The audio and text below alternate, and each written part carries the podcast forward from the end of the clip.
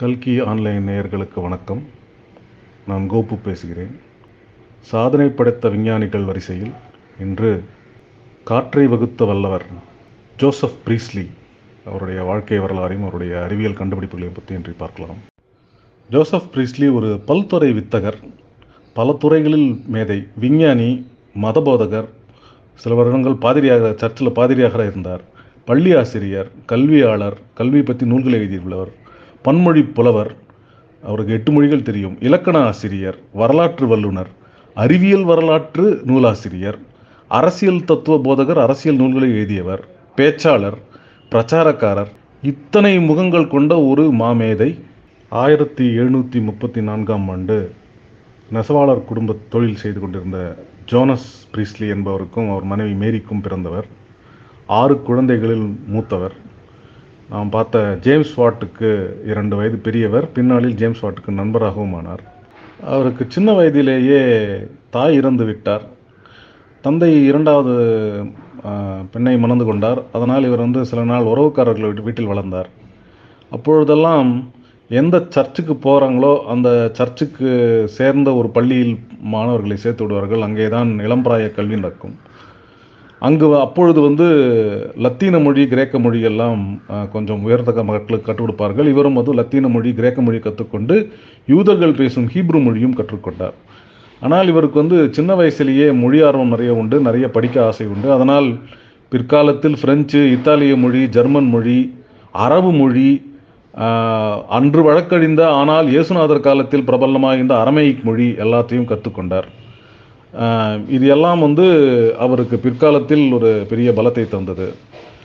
Joseph priestly பிறப்பதற்கு ஒரு இரநூறு வருஷம் முன்னாடியே எட்டாவது ஹென்றி என்ற மன்னர் இங்கிலாந்தில் கத்தோலிக்க மதத்தோடு சண்டை போட்டுக்கொண்டு போப்பின் தலைமையை எதிர்த்து சர்ச் ஆஃப் இங்கிலாந்து என்ற புதிய சர்ச்சை தன்னுடைய பாதிரியார்களுடன் உருவாக்கினார்.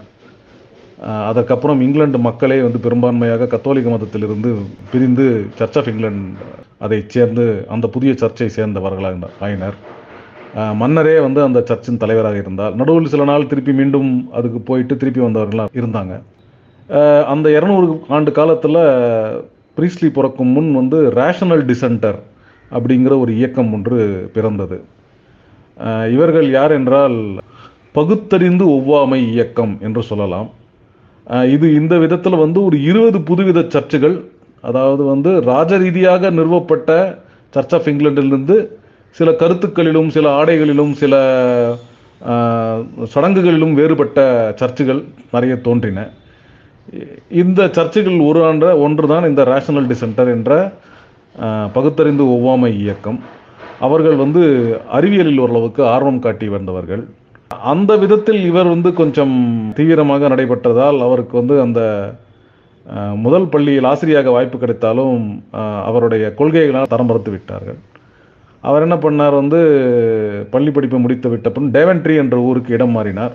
அங்கு அவர்கள் யார் பள்ளிக்குப்பாலும் சொல்லிக் கொடுத்தாலும் பரவாயில்லை நீங்கள் என்ன போதகம் பண்ணாலும் பரவாயில்லை என்று அவர்கள் ஏற்றுக்கொண்டார்கள் அங்கு ஆசிரியராக நியமனம் செய்யப்பட்டார். அவன் அங்கு வந்து ஆசிரியராக நியமக்கு நிய- நியமனப்பட்டவர் வந்து அங்கே ஆங்கிலத்தை கற்றுக் கொடுக்க நினைத்தார். ஆனால் அந்த அன்று இருந்த ஆங்கில இலக்கண புத்தகங்கள் நன்றாக இல்லை என்று இவரே ஒரு புதிய ஆங்கில இலக்கண நூலை இயற்றினார். ஆங்கில இலக்கணத்தின் அடிப்படை ருடிமெண்ட்ஸ் ஆஃப் இங்கிலீஷ் கிராமர் அப்படிங்கிற ஒரு புக்கை புஸ்தகத்தை இயற்றினார்.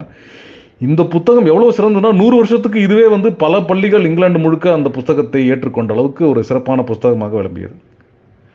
அவர் அங்கு கொண்டு இருந்த சில நாட்களுக்கு பிறகு சில ஆண்டுகளுக்கு பிறகு ஆயிரத்து எழுநூற்றி அறுபத்தி ஒன்றில் வாரிங்டன் என்று வேறு ஒரு ஊருக்கு மாற்றமாகினார். திருமணமானது பின்னாடி மூன்று குழந்தைகள் பிறந்தது. அங்கே வந்து இந்த டிசென்டிங் சர்ச்சோடைய அகாடமி ஒன்றே இருந்தது டிசென்டிங் அகாடமின்னு அதில் இவருக்கு ஆசிரியர் பதவி கிடைத்தது. அவர்கள் வந்து அறிவியலில் ஒரு ஆர்வம் காட்ட வேண்டும் இயற்கையை அறிதல் என்று ஒரு கொள்கையில் மிக தீவிரமாக இருந்தார்கள். ஒவ்வொரு மனிதனும் மேம்படுத்தும். இயற்கை அறிதல் ஒவ்வொரு மனிதனையும் மேம்படுத்தும். இறைவன் படத்தை இயற்கையை அறிதல் ஒரு ஞான மார்க்கம் என்ற ஒரு தரிசனத்தை அவர்கள் வந்து பின்தொடர்ந்தார்கள். அந்த வழியில் இவரும் வந்து ரொம்ப தீவிரமாக இயற்கை அறிதல் ஆஹ், விஞ்ஞான பரிசோதனைகள் இப்படியெல்லாம் வந்து ஆர்வம் காட்டினார். கத்தோலிக்க மதத்திலிருந்து இங்கிலாந்து விடுபட்ட போது சில ஆண்டுகளுக்கு பிறகு ஆங்கிலத்தில் முதல் முதலாக ஒரு பைபிளை உருவாக்கினார்கள். ஏற்கனவே கத்தோலிக்க மதத்தில் லத்தீன மொழியில் இருந்தது.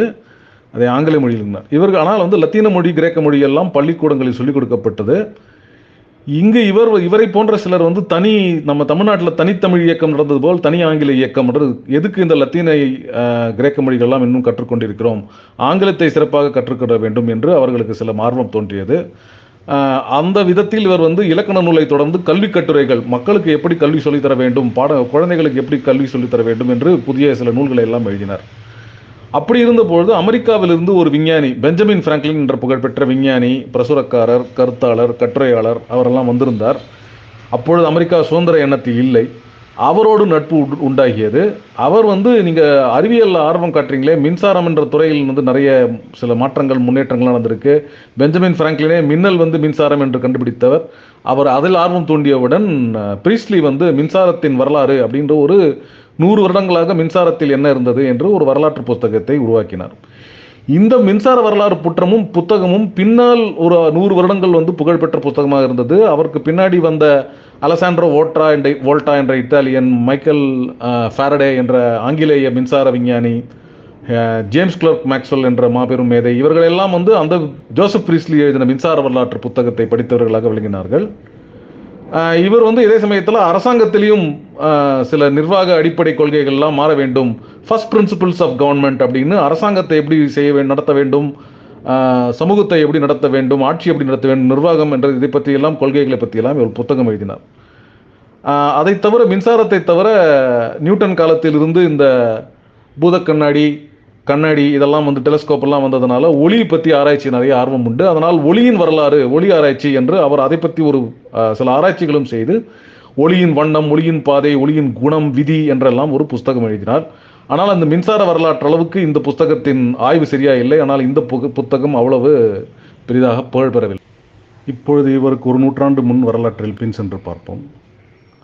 ஆயிரத்தி அறுநூற்றி அறுபத்தி ஏழில் ஃப்ளாகிஸ்தான் தத்துவம் என்று ஒன்று ஐரோப்பாவில் பரவியது. அது என்னென்னா மரம் விறகு காகிதம் இது போன்ற பொருட்கள்லாம் எரிகிறது இல்லையா? பற்றி எரியுதா தீ வச்சா எரியுது ஆனால் எரிந்த பின் சாம்பலாக மாறுகிறது. அந்த சாம்பலை எரிக்க முடியாது. அதுக்கு என்ன தீ வச்சாலும் எரியாது. அப்போ என்ன ஏன் எதனால் இது எரிகிறது? மரத்தில் வந்து மற்ற எரியும் பொருட்களும் மரத்திலும் ஃப்ளாகிஸ்தான் என்ற ஒரு மர்ம பொருள் மறைந்துள்ளது என்பது இந்த தத்துவத்தின் ஒரு அடிப்படை கொள்கை. இந்த ஃப்ளாகிஸ்தானை வந்து அன்றிருந்த கருவிகளால் பார்க்க முடியாது கண்ணுக்கு தெரியாது. அதுக்கு என்னால் ஏதாவது ஒரு நாள் பின்னாடி ஒரு கருவியை பார்க்க முடியலாம் இப்பொழுது இல்லை. அந்த ஃப்ளாகிஸ்தான் இருக்கும் வரை அந்த பொருள் எரிகிறது. அந்த ஃப்ளாகிஸ்தான் தீர்ந்து போனவன் அந்த பொருள் எரியவில்லை என்று அந்த கொள்கை ஃப்ளாகிஸ்தான் தத்துவம் சொல்லியது. எல்லா ஃப்ளாகிஸ்தானும் எரிந்து விட்டால் அது சாம்பலாகிவிடும். ஃப்ளாகிஸ்தான் தீர்ந்து போன சாம்பல் எரியாது. இப்படி தான் வந்து ஒரு கருத்து. இதற்கு ஒரு ஐம்பது வருடங்கள் பின்னாடி வந்து சில பேர் இந்த பச்சை காய்கறிகளை சுட வைத்த போது இது மாதிரி கோஸு அந்த மாதிரி காலிஃப்ளவர் போன்ற காய்கறிகளை கொதிக்க வைத்தால் அது உள்ளேருந்து நீர் வந்தது என்று அவர்களுக்கு தெரிந்தது. நீராவி வந்து உண்டாக்கியது அதில் நீர் துளிகள் அந்த மூடி மேலே வரும் அதெல்லாம் பார்த்தாங்க. ஸோ அதுக்கு உள்ள பதுங்கிய நீர் இருக்கிறது என்று அவர்கள் புரிந்து கொண்டார்கள். பதுங்கிய நீர் ஃபிக்ஸ்டு ஏர் பதுங் ஃபிக்ஸ்டு வாட்டர் அப்படின்னு அதுக்கு ஒரு பேர் வச்சாங்க. இதற்கு பின்னாடி வந்து ஆயிரத்தி எழுநூற்றி ஐம்பத்தி ஆறில் இவர் ஜோசப் பிளாக் என்பவர் இருந்தார். அவர் சில பரிசோதனைகள் என்ன பண்ணார்னா சுண்ணாம்போட அமிலங்களை கலந்தால் அதிலிருந்து வந்து ஒரு காற்று ஒன்று உருவாகியது. இது சாதாரண காற்று இல்லை வேற ஏதோ ஒரு வாயு என்று புரிந்து கொண்டார் அதற்கு வந்து பதுங்கிய காற்று அப்படின்னு பேர் வைத்தார். ஃபிக்ஸ்டு ஏர் இந்த பதுங்கிய காற்று வந்து சாதாரண காற்றை விட வித்த பார்த்தீங்கன்னா நெருப்பு வந்து கிட்ட போனீங்கன்னா அந்த காற்றில் எரியவே எரிய அணைஞ்சிரும்.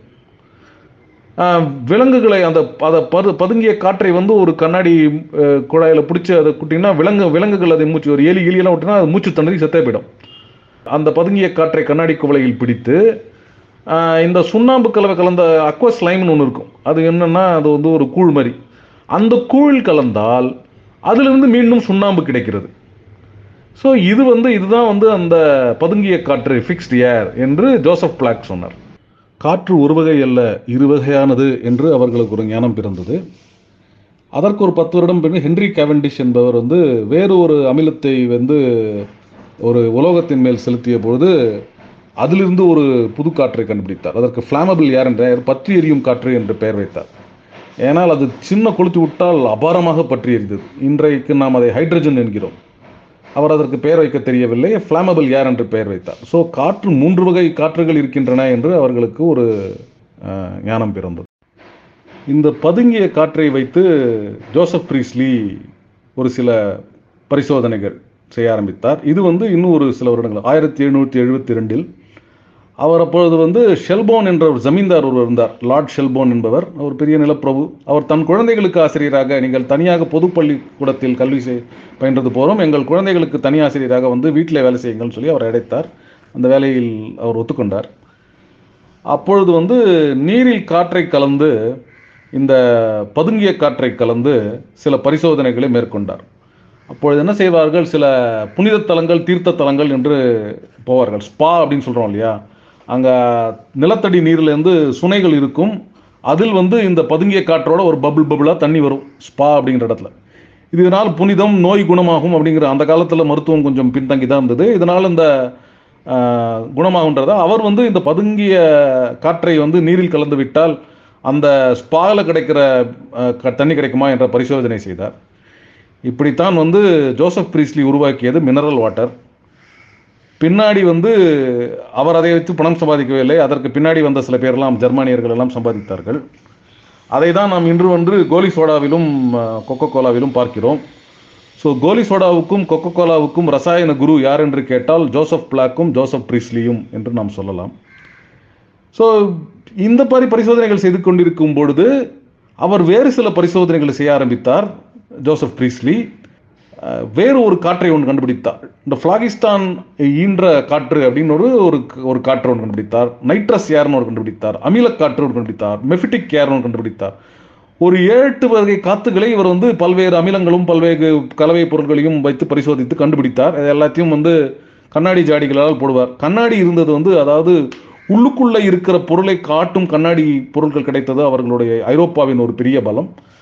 டிரான்ஸ்பேரண்ட் கிளாஸ் அப்படின்னு சொல்கிறோம் இல்லையா? அது அது வேற எந்த கண்டத்திலும் இல்லை. அவர்கள் வந்து இரநூறு முந்நூறு வருஷத்துக்கு முன்னாடி வெனிஸ் நகரத்தில் இத்தாலியில் ஆரம்பித்து வைத்தார்கள். அதிலிருந்து இவர்கள் பூத கண்ணாடி முதல் முகக்கண்ணாடி முதல் இந்த மாதிரி குழாய்கள் எல்லாம் செய்த தொடங்கிய காலம். இது ஒரு பெரிய பலமாக இருந்தது. முக்கியமான விஞ்ஞான கருவியாக இருந்தது. இப்படி ஒரு பரிசோதனை என்ன செய்தார் என்றால் கண்ணாடி ஜாடியில் மூடி வைத்த கண்ணாடி ஜாடியில் ஒரு மெழுகுவர்த்தியை வைத்து அதை ஏற்றி வைத்தார். அதை கவனித்தார். சில நிமிடங்களில் அந்த மெழுகுவர்த்தி அணைந்து விட்டது.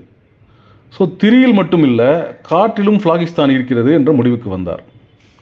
அந்த காற்றில் ஓரளவு பிளாகிஸ்தான் என்ற காற்று என்ற ஒரு காற்று டிஃப்ளாகிஸ்டிகேட்டட் ஏர் ஒன்று இருக்கிறது. அந்த காற்று இருக்கிற வரை அந்த மெழுகுவர்த்தி ஏரியும் அது தீர்ந்து விட்டால் அது அணைந்து விடும் என்ற முடிவுக்கு வந்தார். ரசாயன பரிசைகளிலிருந்து உயிரியல் பரிசோதனைகளுக்கும் அவர் சென்றார். ஒரு எலியை அதே ஜாடியில் வைத்தார். அதை கொஞ்ச நேரம் வைத்திருந்தால் அது கொஞ்ச நேரம் வந்து உயிர் வாழ்ந்திருந்தது சிறதுக்கப்புறம் மூச்சை மூச்சையிருந்து செத்தே விட்டது. இதேபோல் தவளையை உள்ளே வைத்து வைத்து பரிசோதனை பண்ணி பார்த்தார். சில நிமிடங்கள் அதுவும் மூச்சு இழந்து இறந்து செத்தே விட்டது. எலியையும் மெழுகுவர்த்தியும் சேர்த்து ஒரே கண்ணாடி ஜாடியில் வைத்தார். எலி முன்பை விட சீக்கிரம் மாண்டது மெழுகுவர்த்தியும் சீக்கிரம் அணைந்து போய்விட்டது. இதிலிருந்து ஜீவன்கள் சுவாசிக்கும் காற்றில் பிளாகிஸ்தான் என்ற காற்று தீர்ந்து போனால் அவர்களுக்கு மரணம் அடையும் அப்படின்ற ஒரு கண்டுபிடிப்பு வந்தார். அதாவது இந்த டிஃப்ளாகிஸ்டிகேட்டட் ஏர் நாம் இன்று ஆக்சிஜன் சொல்கிறோம் அதை கண்டுபிடித்தார். ஸோ இது வந்து ஜீவன்களுக்கு மட்டுமல்ல நெருப்பு கொளுத்துவதற்கும் இந்த பிளாகிஸ்தான் உள்ள காற்று பிளாகிஸ்தான் இன்றும் காற்று டிஃப்ளாகிஸ்டிகேட்டட் யார் என்று பெயர் வைத்தார். இது முக்கியமானது என்று அவருடைய முடிவு. அடுத்து என்ன பண்ணார்? சரி இந்த ஜீவனை பண்ணுறோம் இன்னொரு ஜீவனை பண்ணுவோம் செடியை உள்ளே வைத்தார்.